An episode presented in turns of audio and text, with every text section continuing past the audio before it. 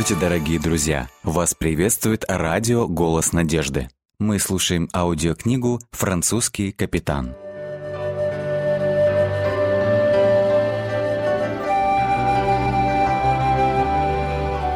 Глава 4. Переходный возраст. 1676 год. Андре почувствовал какое-то беспокойство, и это уже было не в первый раз. В самом деле – Нечто тревожное накапливалось в нем в течение нескольких лет. Он вырос в мирной атмосфере заботливой семьи, где его ценили за посильное участие в трудах на родительской ферме. Здесь он ощущал себя нужным и полезным, но тем не менее тревожился, словно что-то важное вот-вот должно произойти, но не происходило. Он переживал возраст, который его отец называл переходным, когда большинство подростков чувствуют себя некомфортно. Некоторые вещи раздражали его, но он не знал, стоит ли придавать им большое значение. Они были как камешек в ботинке, который мешает, но не настолько, чтобы остановиться и удалить его. Он узнал все, что мог об управлении фермой и решил, что такая жизнь ему подходит. «Тебе стоит поискать жену, сын», — побуждал его отец. В самом деле, девушки в Лузиньяне кружили возле него всякий раз, когда он привозил товар для продажи на рынке. Но ни одна из них, кого он знал, не могла поддержать умную беседу. Они не умели читать или писать по-французски и, следовательно, не могли обсуждать ничего, что происходило за пределами Лузиньяна. Помимо того, что он узнал на ферме о животноводстве и выращивании овощей, он и его двоюродный брат Шарль учились французскому в течение пяти лет у дяди Жана, историка и требовательного учителя. Андрей теперь считал себя начитанным человеком, залпом проглотившим почти каждую книгу в библиотеке своего дяди. Он решил, что в один прекрасный день встретит свою половину, которая должна ценить красоту родного языка и разделять его радость от чтения французской литературы. У гостиницы «Ле Шато Руж» была вывешена особая доска объявлений. На ней можно было почитать разные городские уведомления или сообщения от Королевского двора в Париже, доставляемые курьерами Королевской почты и размещаемые здесь, в гостинице, для сведений всех горожан, далеко не все из которых умели читать. Правительственные уведомления и новости были основной информацией, которую тут можно было найти. Но иногда случались объявления о различных праздниках по всему региону или даже немного информации о международных событиях. Андрей всегда знакомился с новостями. Он начинал ощущать, что его видение выходит далеко за рамки маленького Лузиньяна и уж, безусловно, за пределы фермы в Ля Корберай. Он должен был строить планы относительно своего будущего, с чем родители были согласны. Они часто по-доброму спрашивали его, чем бы он хотел заниматься в жизни. Но он в ответ только пожимал плечами. Его чувство превосходства перед фермерским населением Лузиньяна, возможно, также подпитывалось историей его рода. Когда он подрастал, отец понемногу вводил его в мир семейного наследия. Ламоро, как он узнал, имели длинную историю и известность во Франции. Семья дала стране знаменитого фельдмаршала, известного епископа римско-католической церкви, великого ботаника, выдающегося музыканта и других достойных представителей в самых разных областях.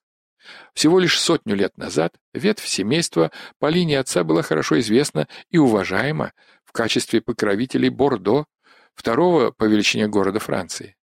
Ламоро, потомки Сьерра де ля Роке, крупного графа и землевладельца, имели большое поместье и обладали значительным авторитетом в решении региональных вопросов. Все было прекрасно, за исключением одного.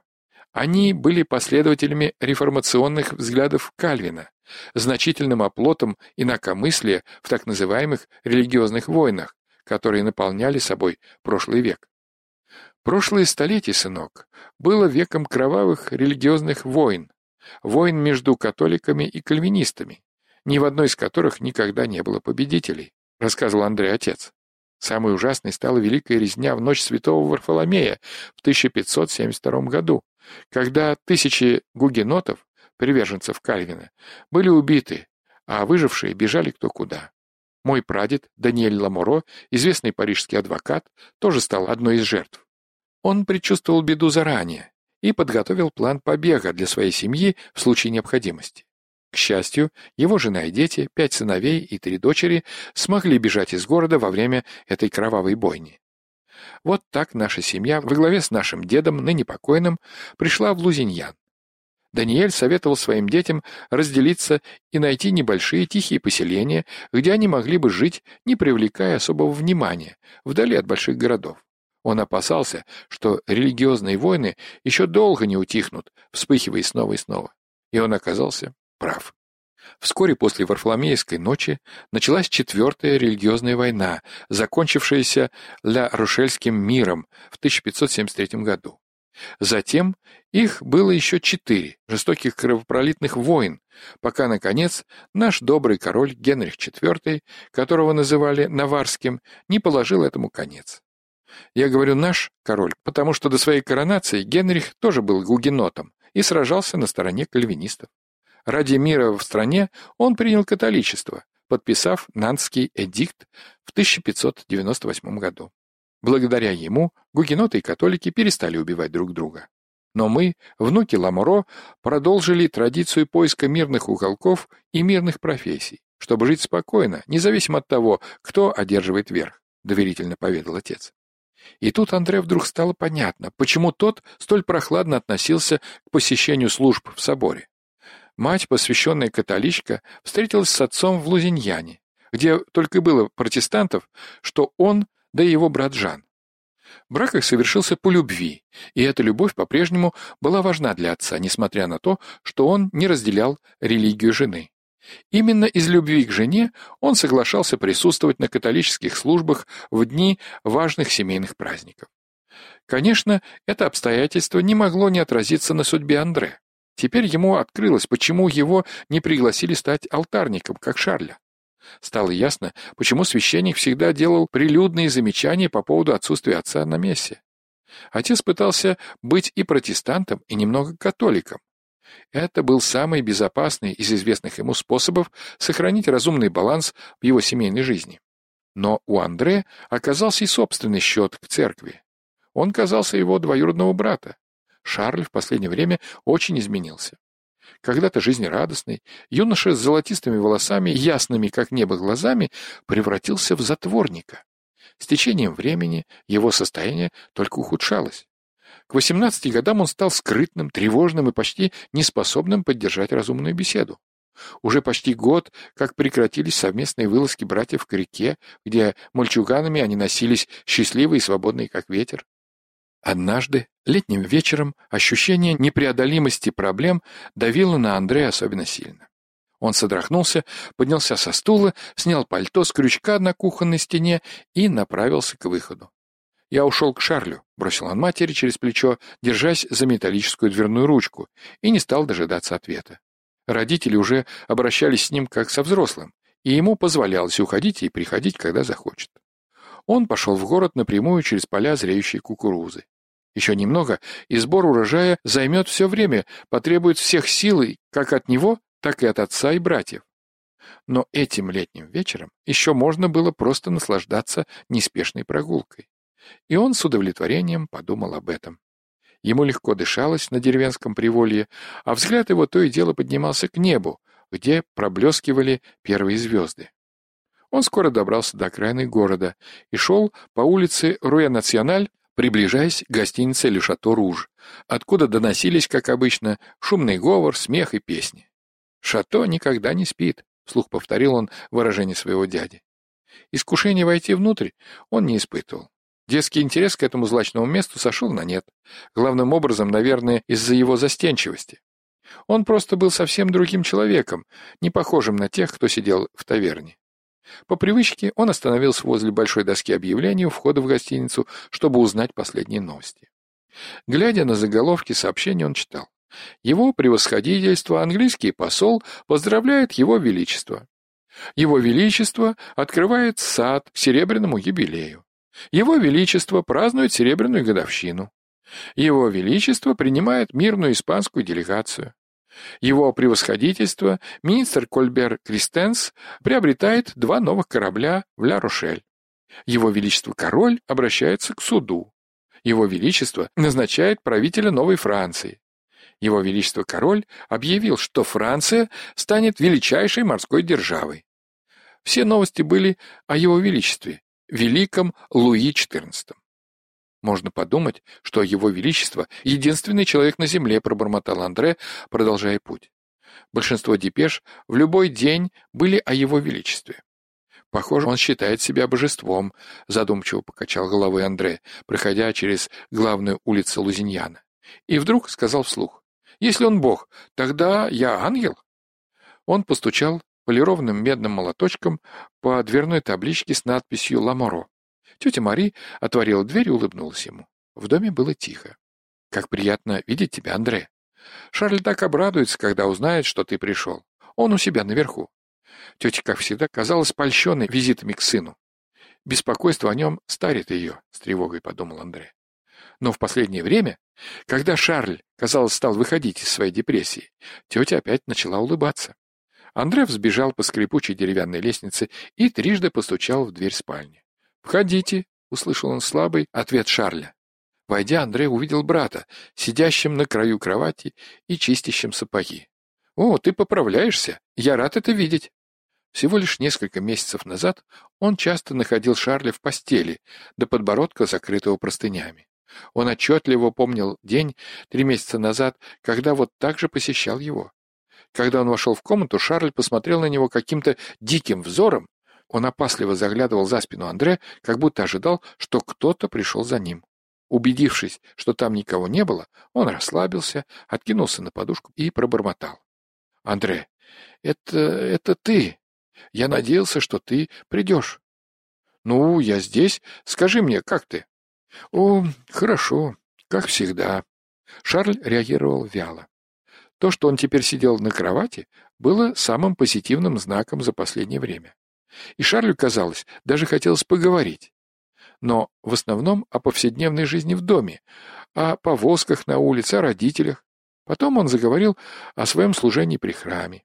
Это была тема, которую он избегал на протяжении последних месяцев.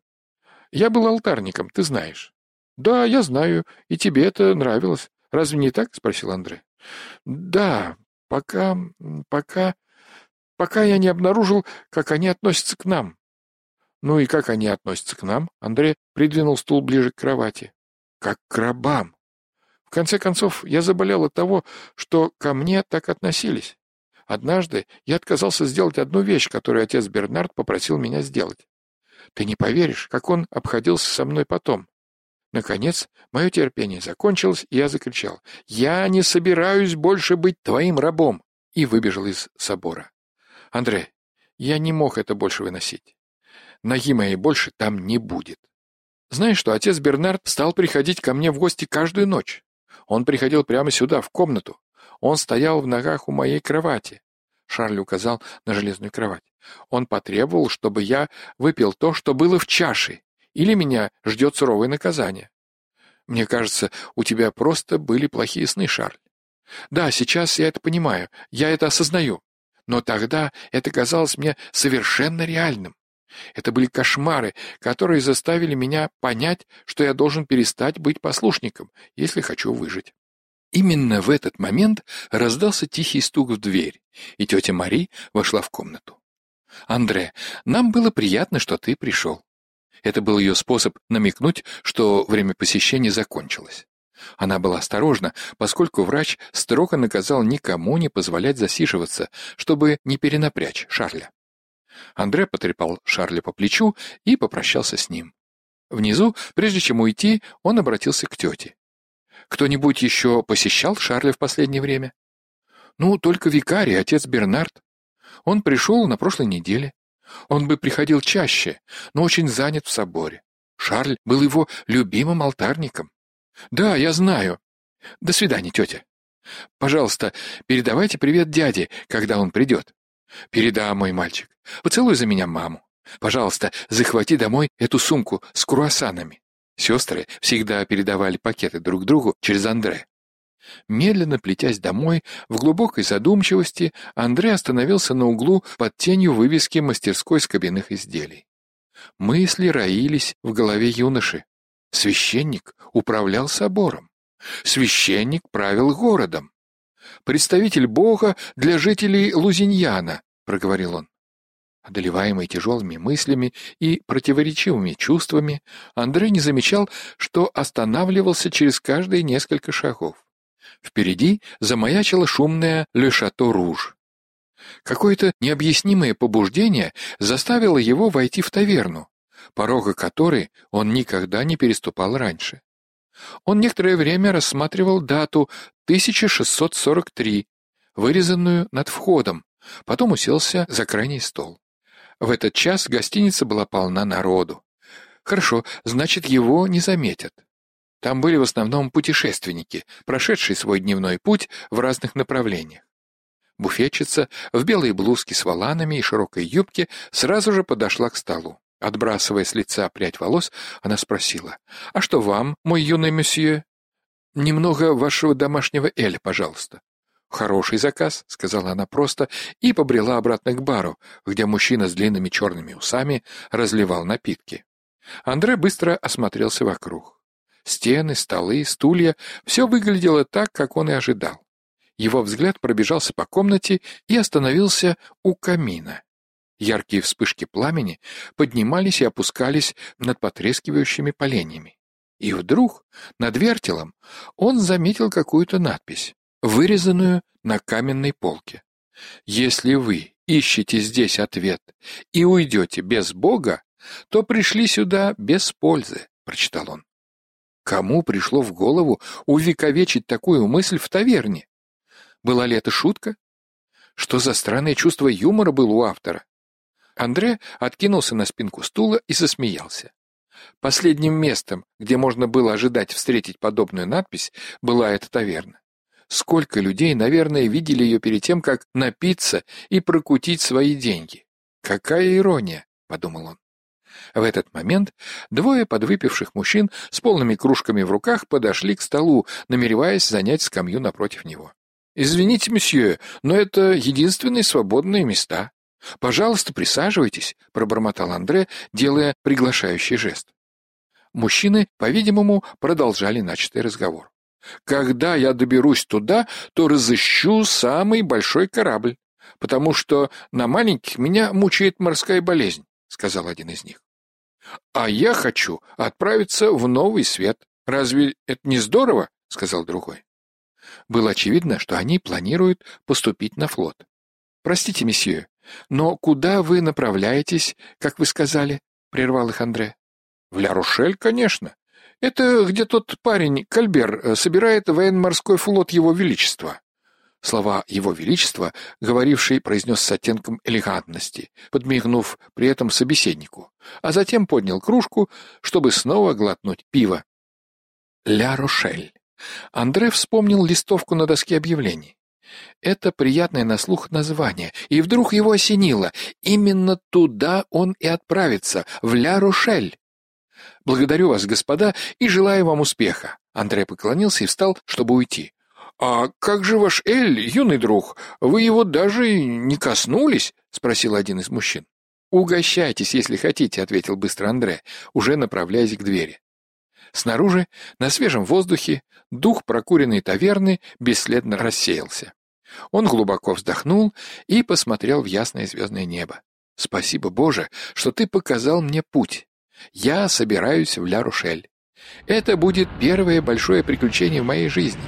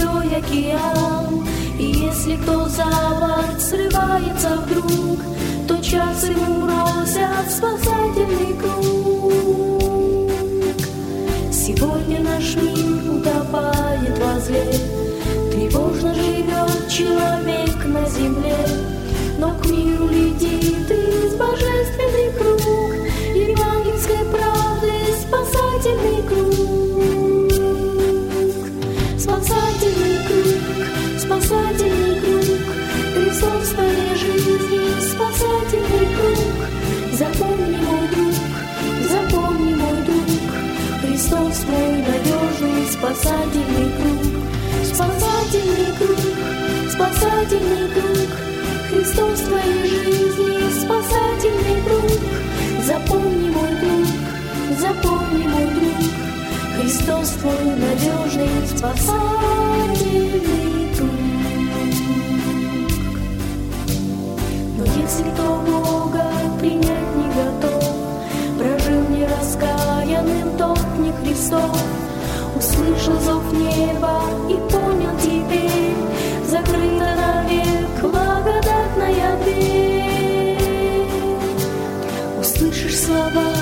отойди от меня, тебе приготовлено море огня, в огненном море запомни, мой друг, никто не бросает спасательный круг.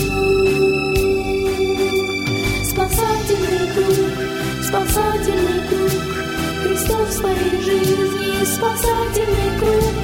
Запомни, мой друг, запомни, мой друг, Христос надежный спасательный круг, спасательный круг, спасательный круг, Христос в своей жизни, спасательный круг. Запомни, мой друг, запомни, мой друг, Христос твой надежный спасательный круг. Спасательный круг, спасательный круг, Христос в своей жизни, спасательный круг.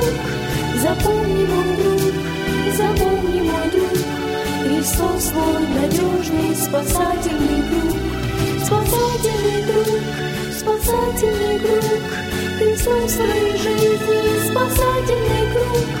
Запомни, мой друг, запомни, мой друг, Христос свой надежный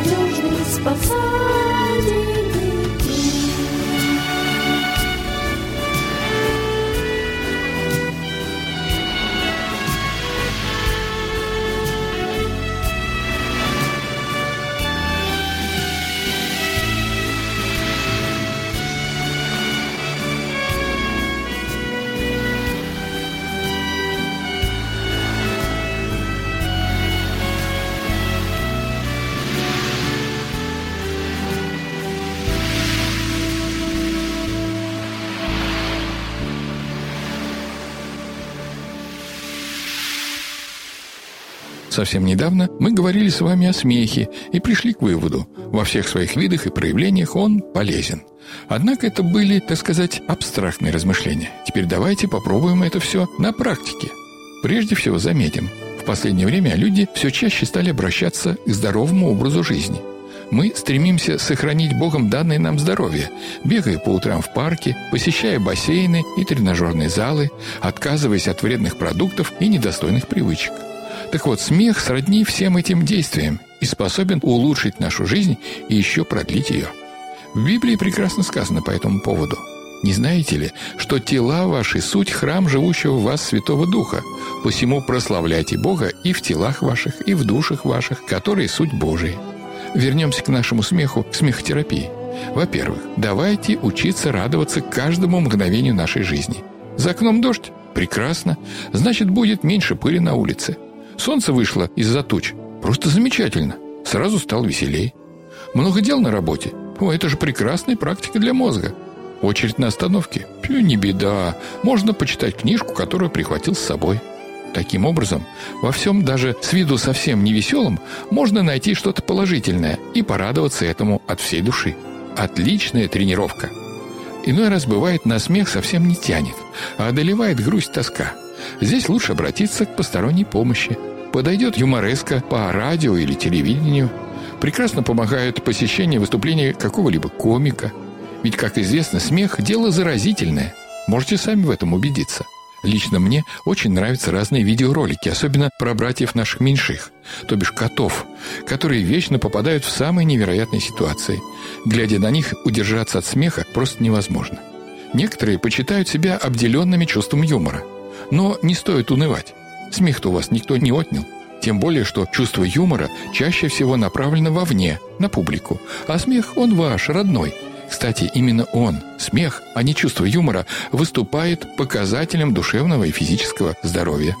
И завершаем наши мысли на сегодня опять же словами из Писания. они здесь более чем уместны. Веселое сердце благотворно, как ворчество, а унылый дух сушит кости. С этим не поспоришь, не правда ли?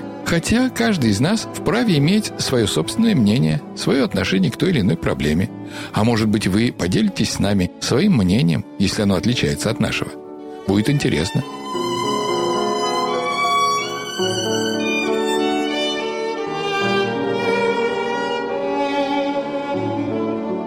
С вами был Николай Метлов. Заходите, пишите, оставляйте отзывы на сайте голоснадежды.ру.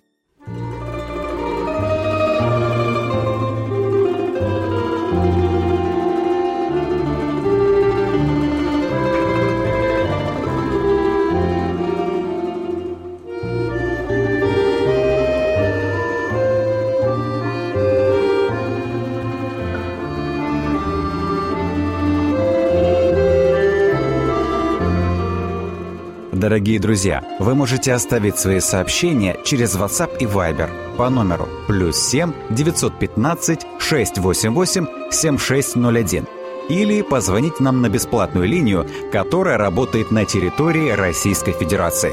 Номер 8 800 100 ровно 1844. 8 800 100 ровно 1844.